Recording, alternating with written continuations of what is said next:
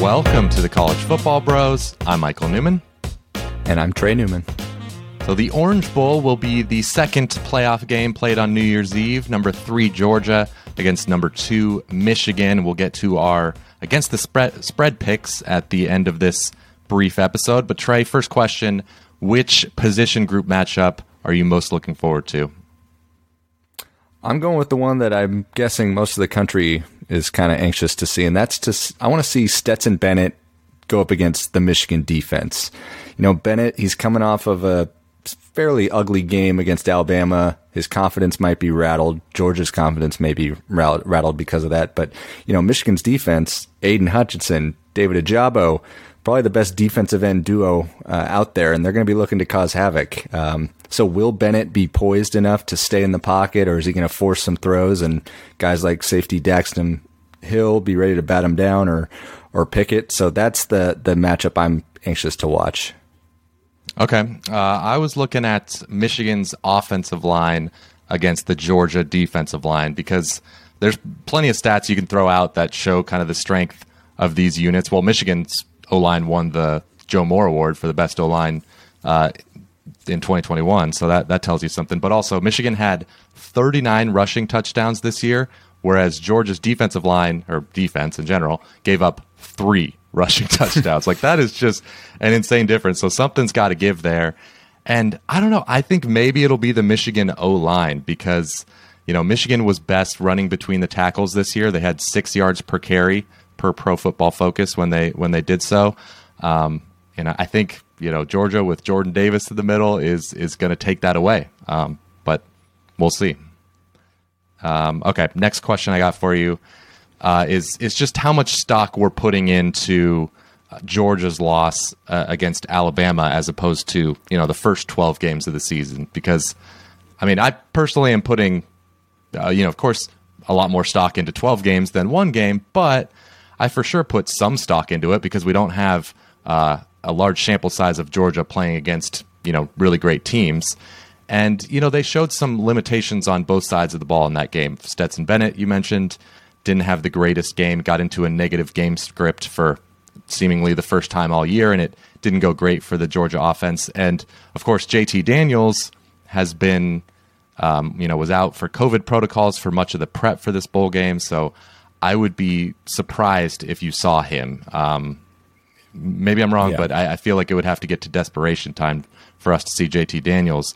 Um, and so, the, and then the other thing I would take away from that game is that maybe Georgia's secondary, you know, isn't nearly as elite as the rest of the defense because you know Jameson William Williams was able to run wild, and uh, and there was a couple times where there was seemingly busts in coverage in that secondary. So but I don't think Michigan is necessarily the team equipped to take advantage of that. Like I'm, exactly. I'm not super scared of their receivers. I am not super afraid of Cade McNamara throwing the ball. Maybe JJ McCarthy gets a little bit more.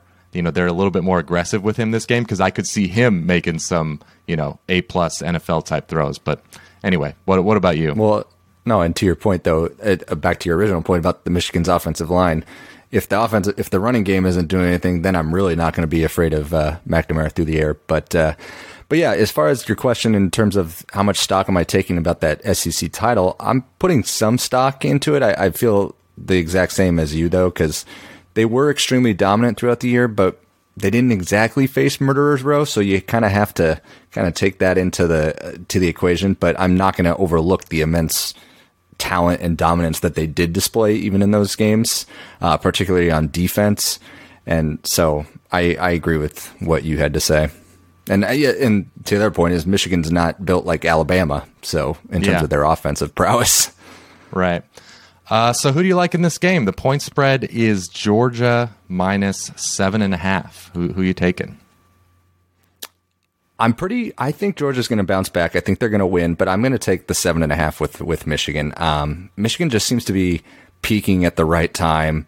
Uh, we talked about it a little bit earlier. I'm not ultra confident in Stetson Bennett going up against a strong defense. Hutchinson or Ojabo will make some plays in the backfield.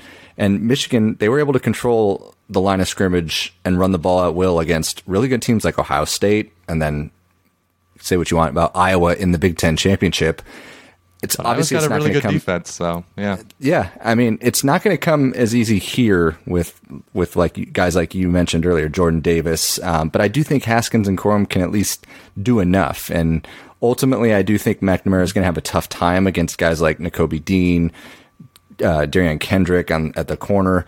So I don't have him seeing. Uh, I don't see him having a ton of success through the air, especially compared to what Bryce Young and Bama did. Their offense just isn't as explosive, but I see it as more of a defensive battle overall. So that's why I'm going to take uh, the seven and a half points. Okay, I'm I'm gonna go the other way. I, I hope I'm wrong. I want to take the points because in both of these playoff games, I'm just cheering for close games. So I will be cheering for the underdog to uh, to stay in the game. But I'm just not sure this is a good matchup for for Michigan. You know, the physicality of Georgia's defensive front uh, could be an issue for them. I've seen a, a few stats being thrown out there um, about how Michigan has how much they've struggled with uh, against teams that that run a lot of twists and stunts. And you know, there's it's been written that that's something that Georgia loves to do. So and and they're as big and strong as anybody that uh, that Michigan has faced on their schedule. So have some concerns about that. And I'm sure you know when Georgia's on offense, like you mentioned, Ojabo Hutchinson, they're gonna wreak some havoc. But I do think Georgia will be able to run the ball at least better than than Michigan will, and so maybe they won't have to put. Um, Bennett, you know, in the position where he's going to have to do a lot like he did, you know, against Alabama. So, um, and it does help that George Pickens, you know, he was kind of had a uh, we weren't quite sure whether he was even going to be playing in this game with you know the COVID protocols, but apparently he's set to go. He'll be there, and you would think he's as healthy as he's been, uh, obviously all season. So that that weapon could could help Hutchins or could help Bennett as well. So, yeah, I'm I'm laying the points with Georgia. Um, but let us know in the comments, especially if you're a Georgia or Michigan fan. Let us know your score predictions, who you're taking against the spread, and um, that'll do it for this episode of the College Football Bros. Be sure to uh, subscribe and subscribe to our podcast as well if you're watching on YouTube. We're on Spotify, Apple Podcasts, all those places. Leave us a review if you enjoy the show. We would appreciate that. And have a happy new year and enjoy these playoff games. You've been listening to the College Football Bros. If you have any questions for the next podcast, email them to collegefootballbros at gmail.com. To keep up with the brothers on social media, like them on Facebook at College Football Bros, follow them on Instagram at College Football Bros, and for their commentary on Saturdays, follow them on Twitter at CFB Bros. Thanks for listening.